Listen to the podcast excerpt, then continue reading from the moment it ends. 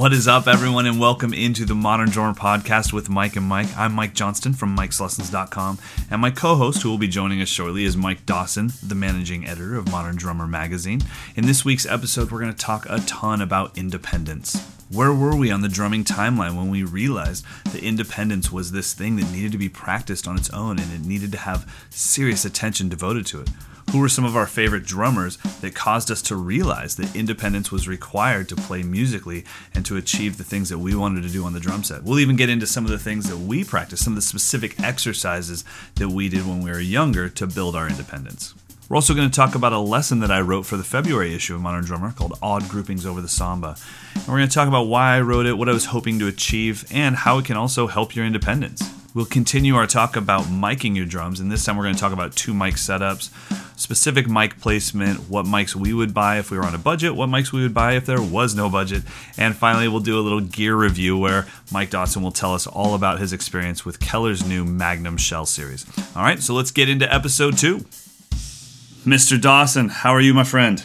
I'm doing good. Let's get into our first topic, our main topic today, which is independence. And I think every drummer on earth knows about independence and knows the struggles with independence and has had to tackle that at some point. At some point, there's you know a moment where you realize you physically cannot pull off the things that are happening inside your head. The drummer in your head can play things that your drummer body cannot pull off, and independence comes into that. You know, so you know with independence i mean when did it creep up on you when did you start to realize that it was a subject that needed kind of specific work man it was day one my, I got a drum really? set. Yeah, I got a drum set the Christmas. I was, I guess, I was nine years old, and my brother got a guitar the same Christmas. He'd already been playing a little bit, so he could play like some Ramones songs and stuff. So the first day I got my drum set out of the box, set it up. He's like, "All right, we're gonna learn something to do by the Ramones off of Road to Ruin." He put the record on. We listened to it. He's like, "You got to play that." And I was like, "Cool, I can do that. I can keep time with that." And we played through it a couple times. He goes, "Okay, that's cool, but you're not using the bass drum." So as soon as oh. I he's like, "Oh, I gotta I gotta hit the bass drum at a different time as the snare drum." Day one. Wait a minute. Wait a minute. Let's let's start. Oh no no. I, I choose bass guitar. I'm done with this. I'm done with this. Day one. Yeah, so that was yeah. like, oh, I can't do that right away. Hmm. Now I got to practice something. Oh. So that was it. Day one. It was like, and I would say the majority of my practice from age nine until college was on independence to get really? better at that. Yeah. Yeah. Yeah, I think I think independence can come kind of naturally to some people, or more natural to some people. Seems like I mean, just as a teacher, I've been teaching since I was 17. I'm 38 now, and a lot of my female students grasp the independence thing much quicker than my male students, especially if they're younger. It just seems like they're naturally geared to multitask. Uh, for me, so not the case. It mm. drove me nuts. First song I had to learn in school band on the drum set I think was either Louie Louie or Barbara Ann or one of those.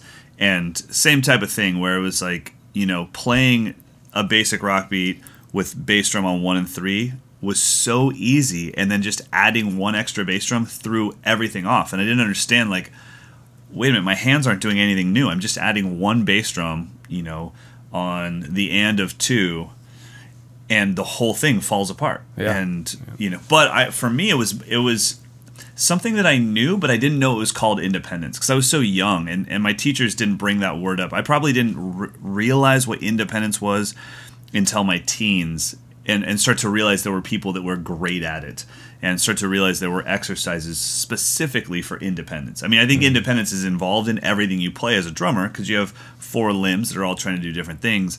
But I didn't know there were exercises geared towards building your independence until I was in my teens. Hmm.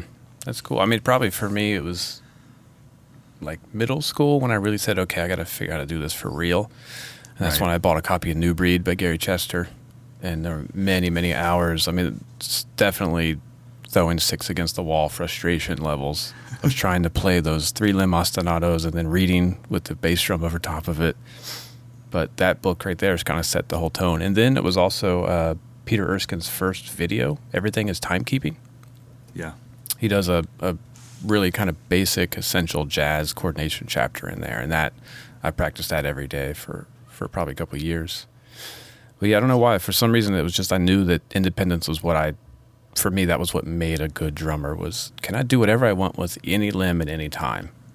Right. That kind of defined everything. Yeah. So so New Breed was kind of your first experience with actually sitting down with exercises and practicing this topic, independence. Yeah, deliberately. I mean, I was learning Yeah. songs, I was learning parts, but to sit down and just practice it, it was New Breed for sure. I think anytime you're on a drum set, you're working on your independence, but it's not at the forefront of your mind that that's what you're working on. You might be trying to figure out a groove, or you might be trying to nail a fill. So in your head, that's the main topic. But you know, there's an undercurrent of independence. I know for me, I think it was uh, probably um, Chapin's book was the first time that I realized, wait, jazz, the jazz ride pattern is an ostinato. Um, and it's a two voice ostinato if I bring in my left foot on two and four, and it's a three voice ostinato if my bass drum is feathering quarter notes. And now I have to have the independence with my left hand to play all these different syncopated rhythms. And that was that was the first time that I started hearing like you know I was reading Modern Drummer as a kid, and all of a sudden that word independence started creeping up. I was like, this is what they're talking about, you know. Um, and like I said, I was a teenager, so drums weren't that. I wasn't that serious about drums until I was a late teenager. You know, when I was 11, it was just one of the things I did along with skateboarding and racing BMX bikes and stuff. So it wasn't like at 11 I was obsessing over drums. And then all of a sudden, when I got into Chapin's book, and then eventually uh, when uh, uh, the uh, what is it? Uh, not Beyond Bop. What, what's uh, John Riley's first one? The Art of Bop Drumming. Yeah, Art of Bop Or not his first one, but the Art of Bop Drumming. Yeah. That was the the one where I was like, okay, I'm in trouble. We have some problems here. right.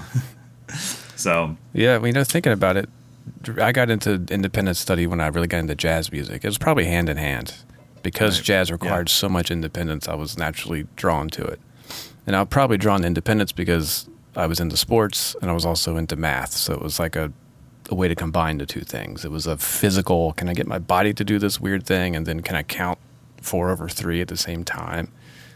Like yeah, it- and I think you know independence also gives you that sense of accomplishment because you sit out on the drum set and you can't do something, and if you stay there long enough, eventually there.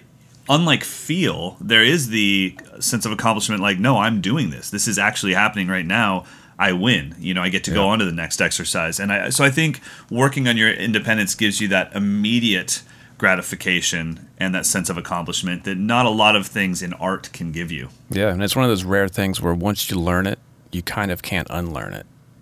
Totally true. There's so few things that I can go back to that I was doing, you know, when I was really independent or into independence that I can't do now. I, Yeah. I you know, it may take me a couple measures to work it back up, but it's there, you know. Yeah. And it leads to so much other things. I mean, that's why when I teach students, if we're working on jazz and I can tell they're just not into jazz, I can just tell them stop thinking of this as jazz. It's just hard to do. It's just independence. You know, it's a mm-hmm. triplet based independence exercise if you want to call it that instead of, you know, the art of bop drumming or whatever. So Right. now do you have people that like you look up to or you get inspiration from when it comes to independence? Yeah, it's kind of the same thing. It was for me. It was all about being more musical. Independence meant musical freedom. So I was rather than being drawn to the super drummers who had huge kits and pedals everywhere. I loved to hear Bill Stewart play a four-piece kit and be Yeah. completely free with his left foot, or Antonio Sanchez and have you know jam blocks and cowbells with his feet, but he's using them in a melodic way. It's not a rhythmic way. It's it's a melodic way. So those guys and and Gavin Harrison might be the the most musical kind of prog drummer to to me, and his independence is is all about music. It's not it's not a physical act. He's expressing some kind of an idea. So those three guys probably, really Antonio and Bill Stewart are like the two guys. Like I want to be that. I want to be able to do that. I want to be able to play melodies with my hands and feet freely. Yeah. I think, you know, that that one do you know what year it was? What modern drummer festival was it where Bill Stewart it was Bill Stewart, Horacio Hernandez, Tony Royster. Yeah, I bought that. Uh, I don't. I want to say '98, but I could be wrong. Yeah, I, but that that really brought a lot of people, you know, into the public spotlight as far as when I saw Bill Stewart play, I was like, okay, I may not be the biggest jazz fan in the world, but I could listen to that cat play drums all day long. Um, and then, you know, the independence of Horacio Hernandez. I mean, he kind of in the Modern Drummer Festival brought us the whole left foot clave thing, and that Right. you know, and Virgil Donati was on that festival too. So there's another independence wizard.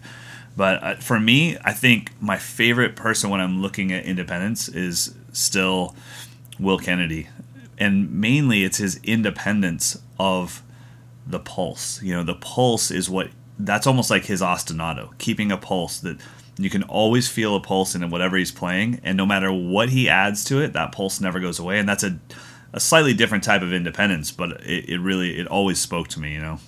Yeah, you know, I don't really know. I mean, I listen to a lot of his stuff, but I can't say that I'm completely hip to him. So I got to check him out a little bit more.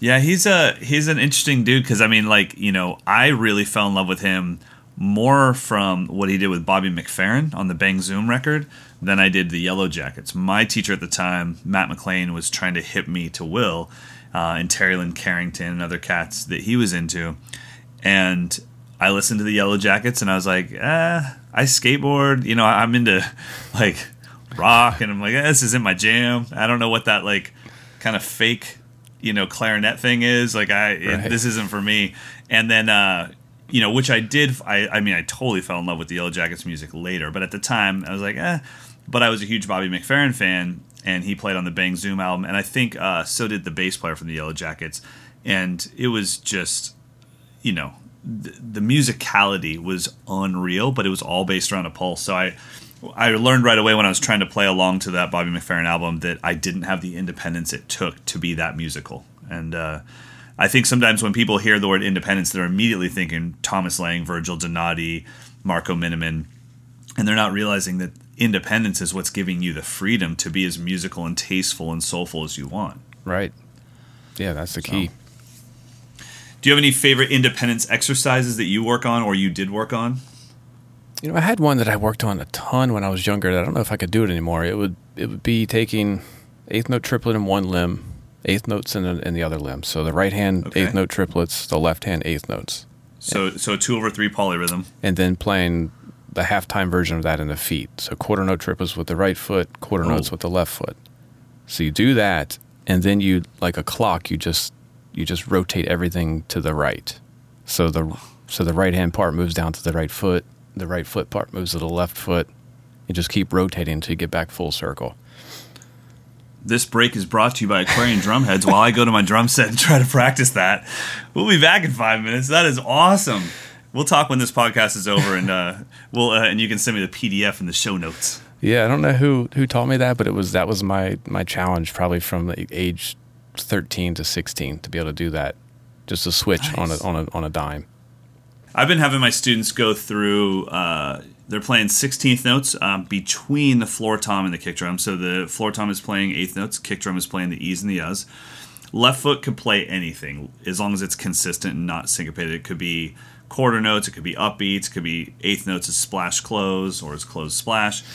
So those that's the three way ostinato, and then the left hand cycles through groupings of two, three, four, five, six, seven, and eight, and then back down. So you're playing, you know, every two sixteenth notes. So you're playing your left hand's playing eighth notes, and then it starts playing every third sixteenth note, one E mm-hmm. and a two E and a three E and a then the four, then the five, one E and a two E and a three and a four E and a one E and a two, and you go through that up and down, and then you just keep trying to make the left foot part harder. So eventually you start bringing in, you know, maybe a three eight part with the left foot. So it's like splash, close, close, splash, close, close, splash, close, close, while still doing that same cycle.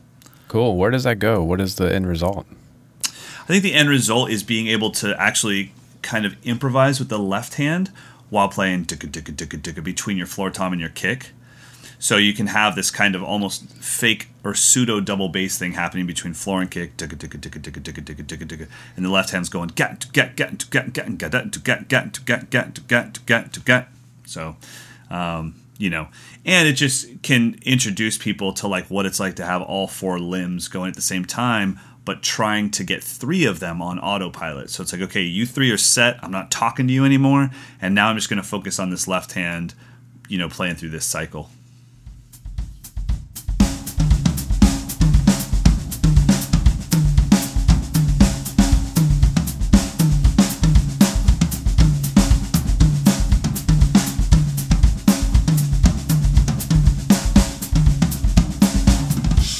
Speaking of independence, you wrote uh, an article in the February issue, odd groupings over the samba. You know, what were you thinking? What was the the premise behind the piece? Well, I think sometimes, I, I guess I just wanted people to have freedom over any type of foot ostinato, and the samba is probably one of the easiest ostinatos out there when it comes to world grooves because it's so short. You know, if you feel it as 16th notes, naturally it's it's or normally it's kind of felt as eighth notes one, two, and three, four, and one. But if you feel it 16th notes, one E and a two E and a three E and a four, the length of the samba ostinato is only one beat. It repeats every downbeat. Where if you go to tumbao, it's twice as long. It's one, a two, and one, a two, and. If you go to baião, one, two, and three, or one, and a two, and one, and a two, and. So baião and tumbao are twice as long. So samba is kind of an easy one to start with. And then you know, when people start with any new ostinato at all, a lot of times they do what I call like around the world fills, where they play four hits per drum. They go dugga dugga dugga dugga dugga dugga dugga dugga dugga dugga dugga dugga. Right, right. And you get kind of stuck in that. You don't know how to break that up. And so odd groupings allow you to start having, you know, these kind of cool phrases over the top of that, which is building your independence. But I think most importantly, I wanted people to sit down and get their feet going, going doom, doom, doom doom doom doom doom and then think okay all i have to do is play right left left as 16th notes. That's nothing. It's so easy. And then the second they try it it all falls apart. And that's when the alarm goes off like oh crap i've got to this is not what i thought you know? So it wasn't like meant to be a gotcha exercise but there definitely is an element of like so you really feel like you have full independence over the samba? Oh yeah, man, I can do double strokes and paradiddles, and it's like, all right, let's go to odd groupings. Let's do things that don't fall on the beat, and then immediately that alarm goes off, like, wow, I've got some work to do. So, what would be the prerequisites before you dive into odd groupings over the samba? I think definitely your basic sticking patterns. Um, with this, you don't really need to work too much on syncopation because even though we're doing odd groupings, the subdivision is consistent. It's always 16th notes. Um, but the, I think the prerequisite would just be your basic basic subdivisions, quarter notes, eighth notes, sixteenth notes, and then some basic sticking. Double strokes as sixteenths, single paradiddle is sixteenths, you know, and more than anything, just time. You you have to sit there with your feet going doom chick doom doom chick doom doom long enough that you can start to think about did you do laundry today? Did you are you hungry? Once you do that that means your your brain has memorized the motor function it takes to play this thing with your feet and now you can start thinking about you know one e a two e and a three e and a. And the other thing that i wanted people to know too was when i would have students try to work on say groupings of five um, uh, as 16th notes, maybe right, left, right, left, left, one E and a two E and a three E and a four E and a. They'd always go over the bar and get lost. And I, I wanted them to know stop going over the bar, just put the whole thing in five, and then it repeats every five beats. You don't have to wait five whole bars of 4 4. You can just feel it as 1 E and a 2 E and a 3 E and a 4 E and a 5 E and a 1 E and a 2 E and a 3 E. And so, whatever the grouping is, that's what the time signature is. If it's three, it's one E and a two E and a three E and a one E and a two E. If it's seven, it's seven. One E and a two E and a three E and a four E and a five E and a six E and a seven E and a. I can't say seven E and a seven E and a. So that's kind of I think that was a part of it too, is getting people to realize the correlation between groupings and time signatures. Right. So then where do you take it? You master the because everything in the article is just on the snare drum.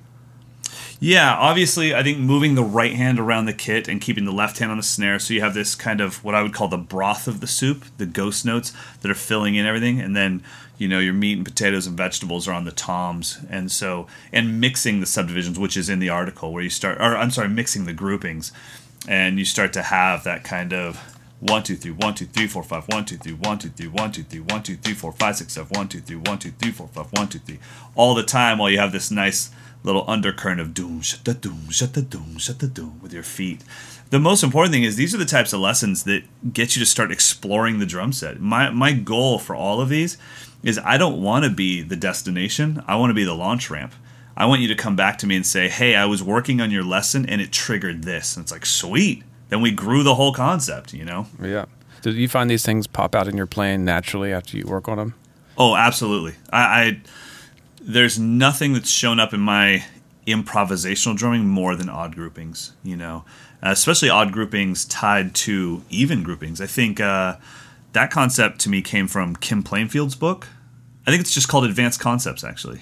Um, and that's all it is. It's an entire book of random advanced concepts. So, um, but when he was doing his Herta section, he'd always kind of end the phrase with plus two. And I was like, oh, I don't have to wait for it to loop 20 bars from now. I can just add, you know, a right left at the end. And um, so, so for me, yeah, once I started doing the threes, fives, and sevens, then it was, then it became, okay, well, I can do three plus four, which is a seven, but I don't want to feel it as a giant, you know, uh, grouping of seven. I want to feel it as one, two, three, one, two, three, four, one, two, three, one, two, three, four, one, two, three, one, two, three, four.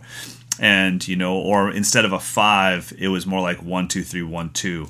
And so you could do lots of cool things like that. And that definitely shows up in my playing. I mean, do you use any, do you notice yourself playing odd groupings at all? Not really. I mean, that's, I don't really play, I, mean, almost everything I do these days is, is straight up the middle 4 4. Uh, very rarely do I get a chance to solo or improvise in most situations. But yeah, I would think that the reason I asked was the biggest trouble I've always had is is making that shift from here's the exercise, here's me consciously choosing how to orchestrate it, move it around the kit. Now here, let me just play and have it come out, and then is it the question is is it muscle memory or do you consciously or subconsciously say, I want to play some fives here? I think it comes from two things. I mean, I think it comes from either the people that you already enjoy and you already listen to. When you learn something new, maybe it kind of um, reverse engineers something you've heard before. So all of a sudden you go, oh, okay. So that thing that Benny Greb always does, those are odd groupings. Well, I like that. I always wished I could do it. I just didn't know what the heck it was. Um, but then on the opposite side, if I have like a student who just loves ACDC, odd groupings are never really going to click for his kind of desires or her desires just because that's not what they're into. So I think it depends a little bit on that. But definitely when it comes to me practicing anything, I know that I've got a good five to six months after I've kind of, you know, in my own mind kind of mastered it. It's like five to six months before it'll ever show up naturally. Now, do you identify it on the spot or does it does it flow out and you're like, whoa, I just did that? Or do you yeah, think no, about it? Go back to any of my videos and just wait for my eyes to get really big and that means like what the hell? It finally worked. It finally happened. Yeah it's it's uh it definitely when it shows up i'm like you gotta be kidding me. But i never ever predetermine that something's about to happen. Like i never say okay four bars from now those odd groupings over the samba are coming in no matter what's happening. You know i never think like that. So could it potentially um, be dangerous? Oh definitely. Yeah if you don't I mean, that's probably why people, you know, get fired is they start practicing on the gig, you know, um, and they're like, well, I put so much time into this, I'm getting use out of it, and that's just a horrible way to think, you know. I tried. I mean, I don't stop practicing until the practice turns into singing. Once the odd groupings go away from the math and go away from everything else, and my feet are just playing doom, shut the doom, and then I start singing, to got, to got, to got, got, got, got, got then I know, okay, now it's become something musical in my head and it's not rights and lefts. It's not landing on the E's. It's none of that stuff. It's just a sound. And then, you know, I wait. You know, if I'm playing, like, say, a pickup gig in Sacramento, we don't have a ton of authentic Brazilian musicians. But let's say I'm playing a pickup gig that does have some samba or some bossa in it. And I start hearing like that, you know, say the accompanying guitar part is playing a partido alto rhythm, and he's going bum bum ga ga ga ga ga well, I know where all those placements are because those placements happen inside of areas of odd grouping. That first two notes he plays is part of a five. One, two, three, four, five. So that's it, it kind of shows up subconsciously. But yeah, it can be dangerous if you just decide, I put in the time, so it's happening tonight, no matter what. that's a bad way to go. So would you also practice this article over other Brazilian ostinatos? Maybe the two beat baião or something like that? Yeah, you could definitely do it over baião. Um, you could do it over anything. I think usually for my students, we go Brazil, Cuba, Brazil. So we do samba. When they get comfortable with that, then we go over to Cuba and do tumbao. And then when they get comfortable with that, then we go back to baião. But um, and the other thing I want my students to do is invent ostinatos. You know, try two three rumba clave with the left foot while the right foot's playing tumbao. Um, in you know, completely invent new ones. And uh, uh, you know, Weckl do, did one in his uh, whatever what his second DVD series was, the evolution stuff, and um, kind of like the the practicing videos, and he was just doing left foot. Um, he was doing left, right, right with his feet, and he was so free over it, and it was just going butter to butter to butter to butter, and it was so he wasn't like having to play in triplets over it. He could play anything over it. So you can invent ostinatos, you know.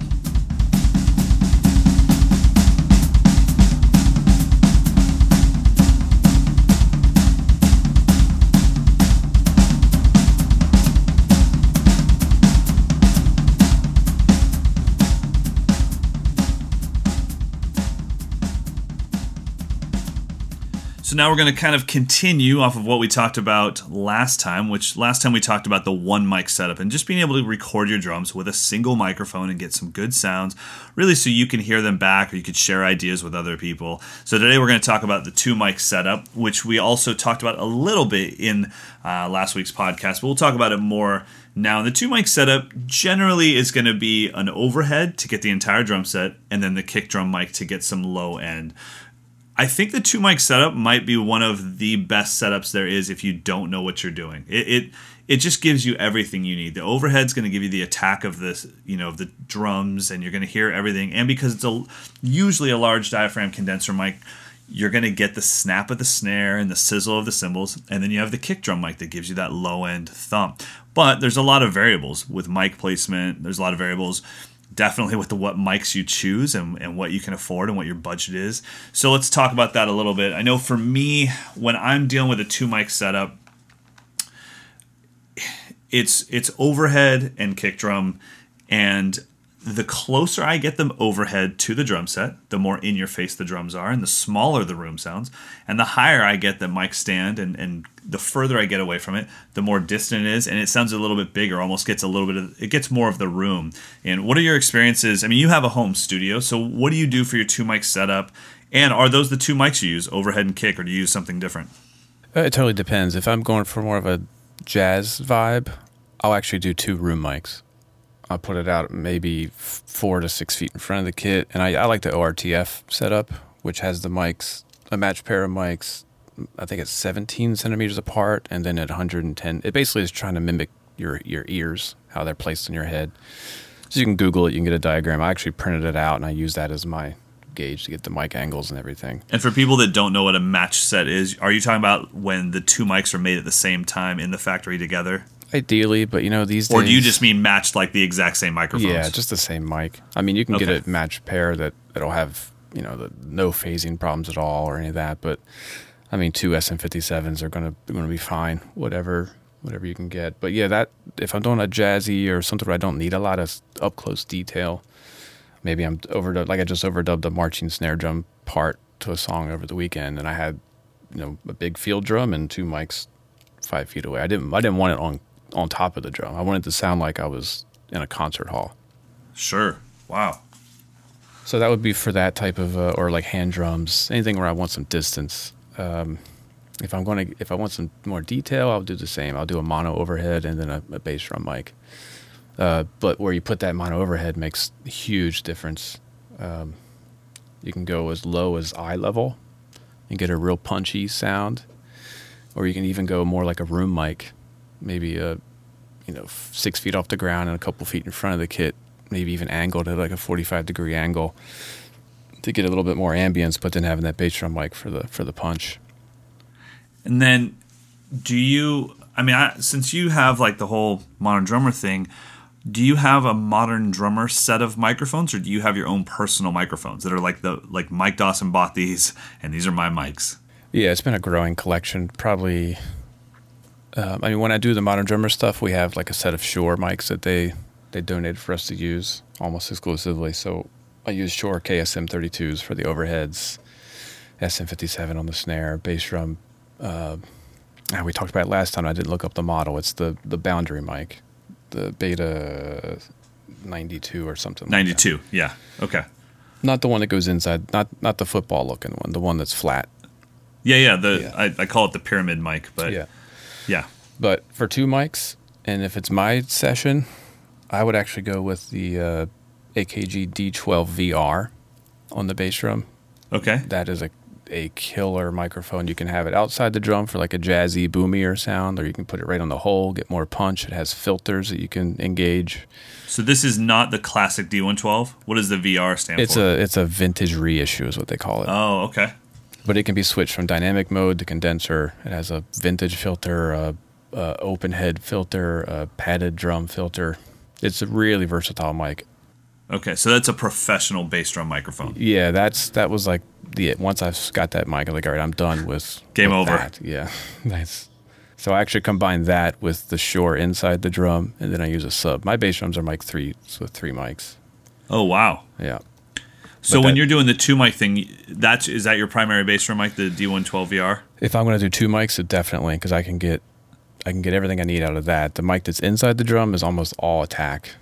Yeah, and, sure. and the sub does it just gives you sub. So yeah, I would do the D D12 VR and then overhead a, a large diaphragm condenser, whatever you can afford.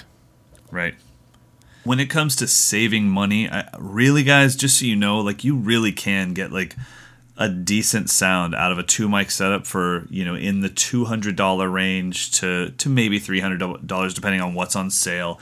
Um, my kind of suggested under $200 thing for my students is and we talked about this a little bit i think last time which is the mxl v250 i'm not an mxl guy i, I if you look at my kit on youtube you won't see a single mxl guy so the, or mxl mic so it's not my thing but that mic is just it's it can handle drums for some reason. It's it's large diaphragm. Um, they say it's a ribbon mic, um, but it's a large diaphragm mic, and it it just sounds good over drums. But the reason why I always recommend it is it's a two hundred dollar to or maybe it's two ninety nine, but it's always on sale on Musician's Friend and on uh, Sweetwater for like forty nine ninety nine. You just have to wait for the deal.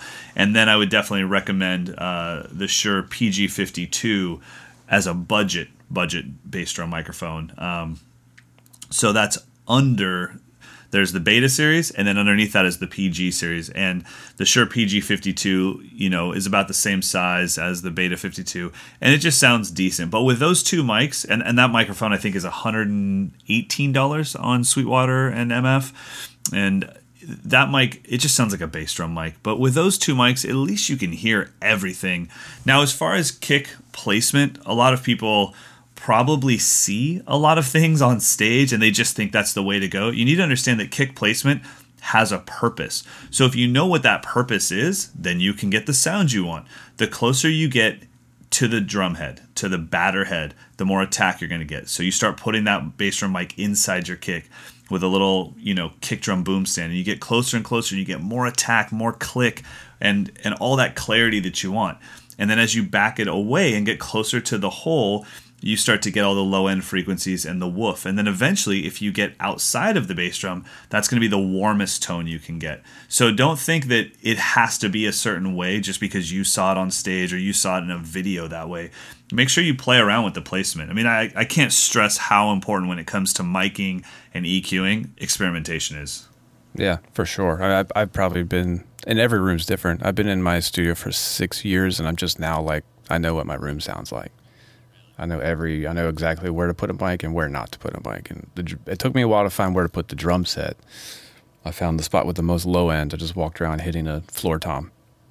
And once I found that spot, I'm like, all right, the kit's going here. It's too bad it's in the middle of the room, but that's where it's going. Trust me, man. Here, here at our facility, I'm like, why did I build a stage before I tested anything out? Like, I have a stage, I have cameras wired into the walls, and it's like, it's like the trap of all good frequencies is where I put my kit, and and I'll just move. You know, I'll be kind of tuning drums in the middle of the room, and I'll hit my floor tom, and I'm like, oh, oh, that's perfect. Why didn't I just set up here? I'll just set up in in the middle of the campers. They Yep. can just all huddle around. Well, deal okay. So, so I have a question for you. Since you know my gear, especially my microphones, my microphones are chosen because of my student base. And I know they're going to see me on camera. I know they're going to ask what I'm using. So I've actually stayed away from expensive microphones because I don't want them to attribute my drum sound to cost. I don't want them to think, well, you know, his Gretsch sounds like that because he's got a ten thousand dollar set of mics. So I have very affordable mics. Um, you know, I'm using Shure SM57 on the snare, Audix D6 on the kick, um, some inexpensive Shure mics on my toms, and then for my overhead and room mics, I'm using the uh, AKG C214. So, do you have experience with expensive mics? And if so, if you had no budget at all, is there something that you would would be your dream two mic setup? Man, if I only had two mics to work with forever, I would I would not go too surprising. I think I would still pick the Shure KSM 32 because it's it's transparent, it's clean, it gets exactly what you put into it is what it reproduces, um, and and depending on what I'm doing, I might just say get a pair of those and call it a day. Because you can put one of those on the front of the bass drum, and it sounds great. You can't put it inside the drum; you might blow out the capsule, but anything except for like really sharp attack, it can handle. And then then you have that you can use it for overheads when you upgrade you can use it for room mics you could they sound great on toms. Uh, but they're they're they're not cheap. They're not super expensive it's probably like a thousand bucks a mic but the last i mean that's that's it. You won't need any more after those two. So yeah i would say just two large diaphragm condensers would be my starting point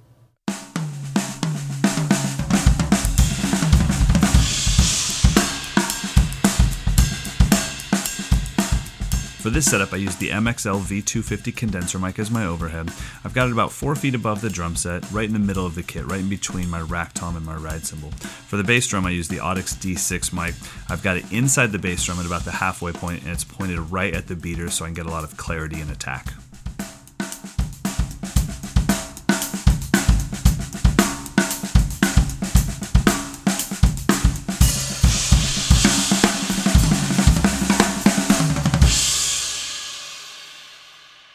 Get into uh, the gear review section. What were you reviewing in the uh, February issue of Modern Drummer?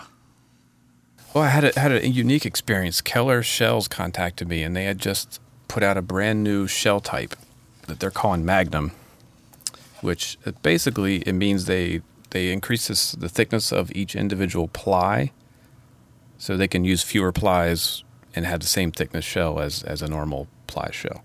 So that means less glue, more wood, closer to a solid shell construction. I thought it was going to mean louder, more snappier, more aggressive sounding drums. What it turned out to mean was just bigger, fatter, warmer, better sounding drums. What I did was I sent them down to uh, there's a custom shop in Philly that I've I've gotten to know. They're MCD Percussion.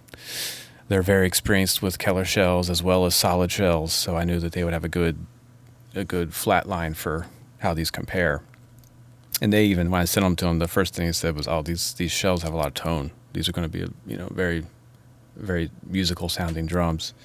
And they were. They built the drums out and and they just knocked me away. It's close to the best recorded drum sound I think I've ever personally produced.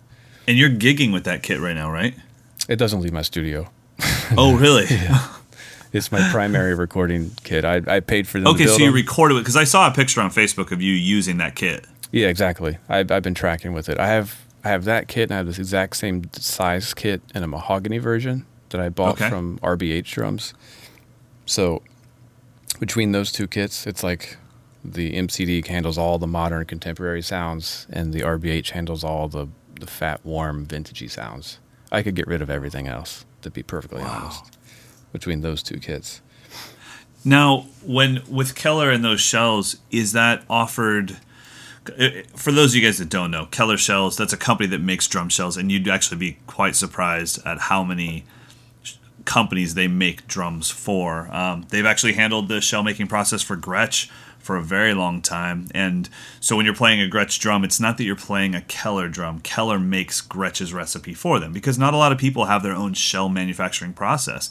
Um, not everybody can make their own shells, but I mean, Keller does a ton of stuff. I know that uh, I, I talked, uh, I think it was somebody at SJC where they're actually going to start making their own shells, but they've always been Keller shells. You know, all, all the custom companies, it's the easiest way to go. They make a ton of shells, they do a great job. So now with the Magnum, can that be, can these custom shops just say, hey, we want to order, you know, 10 kits in the Magnum shells? Or Oh, how, yeah. how does it work for the, um, how does it work for the companies and the customers? anyone could buy them. It's just a, it's a catalog item for them. They offer their standard shells, their vintage style shells, and the Magnum shells. And and their reports back say they've been they've been selling like crazy.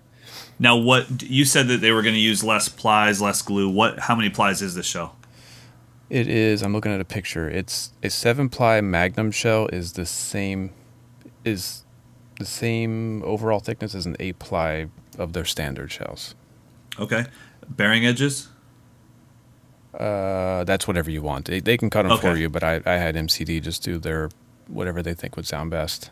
Okay, got it. So so they could, they they ship them with uncut bearing edges unless you want unless you ask for them to be done. Yeah, completely raw. Basically, I mean, it, the reason we did the review is if if you're in the market to have a kit, your dream kit built, you might not have known you can actually order the shells that you want as well. You don't have to just go with whatever the company wants to make. You can say, "Hey, can you get these Keller Magnum shells and make a kit out of that?" And they'll do it because they're gonna they're gonna chances are they're gonna be ordering from Keller for whatever they use anyway, unless they make their own.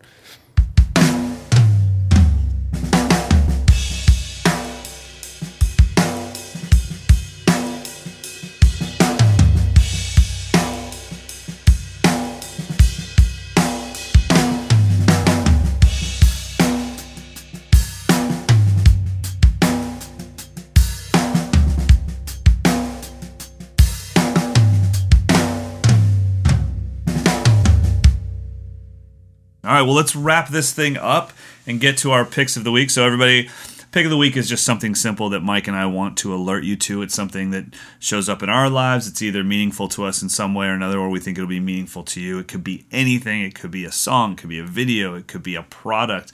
Uh, so, my pick of the week is an app, and the app is called Mimi Copy. M I M I C O P Y, Mimi Copy not totally sure if it's available uh, for Android, but it's just a slow down app, and those are becoming more and more common. But it's a very good slow down app, and so you're able to load any song from your device, from your iPad or your iPhone, into Mimi Copy, and then obviously you can slow it down, and it doesn't change the pitch at all, which is really cool. And the most important thing is it has a loop feature. So you set an in point and an out point, and you decide how slow or fast you want to play it. And you kind of work your way up to the groove you're working on. And that can be really cool. The other thing I found it really useful for was not for learning drum parts, it was for putting, since it doesn't change the pitch, when you're writing a song with the band, one of the hardest things to figure out is what tempo does this song really groove at. And I remember when I was I was working on uh, uh, trying to get the feel right for uh, "Beautiful" by Christina Aguilera. My friend Tommy Ricard recorded uh, the drums with Linda Perry for that track, and it has this kind of Beatles swing on the drum part, even though the song doesn't really swing that hard. And then all of a sudden, I was like, I wonder what this would sound like at 130 percent, you know, so 30 percent more uh, speed. And I was thinking that it would do the chipmunk thing, and I forgot that it doesn't change the pitch at all. And all of a sudden, it was a pop tune, and I got to hear this song, and I was like, dude, this is a killer up tempo pop tune. And then I was able to take other up tempo pop tunes and hear them as ballads, and I thought, what a killer songwriting tool this is to record the song with your band and then just find that perfect tempo. So.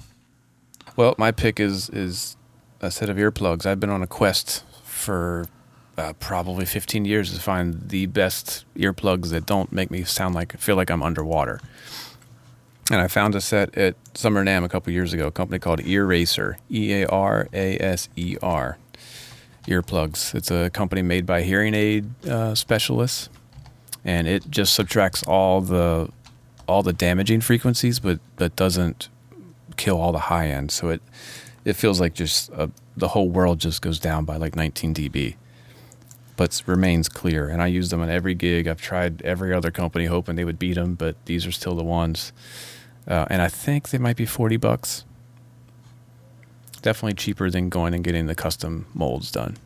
I remember these. Uh, I mean, every year at NAMM, there's always one company that bites the bullet and gives away earplugs. This year, I can't remember the name, but like Dubs maybe. Dubs, which are okay, Yeah. but they seem to be a little heavy. I think they were just more fashionably cool at. NAMM, like because they they visually look a certain way. But yeah, I I still have my erasers that I got, like you said, two years ago or whatever at NAMM. And uh, yeah, the the good thing about great, you know, fidelity earplugs is when you put them in, you're not supposed to go deaf immediately. They're supposed to block, you know, certain things, but just bring it down a little bit, you know, because we already have foam earplugs. You can always put in foam earplugs and block 30 decibels of everything and just sound kind of like you're in the, you know, like you're underwater, Yeah. like you said. But yeah, these are really cool, man. If, especially if you want to keep hearing the things you want to hear, but block out some of the damaging stuff. They're very cool. Yeah, and they they also take out some of the harshness of the cymbals where you're sitting. So just even if you're playing not a loud gig, but you just the cymbals are kind of hitting you the wrong way, pop these in and it's it's great, perfect. Yeah, they're uh, on their website on earasers.net. Um, they're they've got like a forty nine ninety nine price tag, but I don't know if that's sale price or just whatever. So cool, man. Well, uh, now people have something to slow down their music with, and they've got hearing protection. I think our I think our work is done. That's it. All right. Well, everybody, thank you guys so much for checking out the Modern Drummer podcast with Mike and Mike. This is something that we're doing just because we thought it needed to be done, and, and we love drum. We love talking about drums. We know you guys like hearing about drums, and more importantly, we want to make your drive to and from work or your time at the gym just a little a little bit more enjoyable and make you feel in the loop. You know, sometimes you just need to hear some drummers talk so that you start to get the lingo down and you start to hear about the players and you're like, man, I've heard that cat's name like four or five times now. Maybe I should check that drummer out. And so we want to be able to bring that to you. So everybody have an amazing day. Go to your kit and practice, and we will see you guys next time.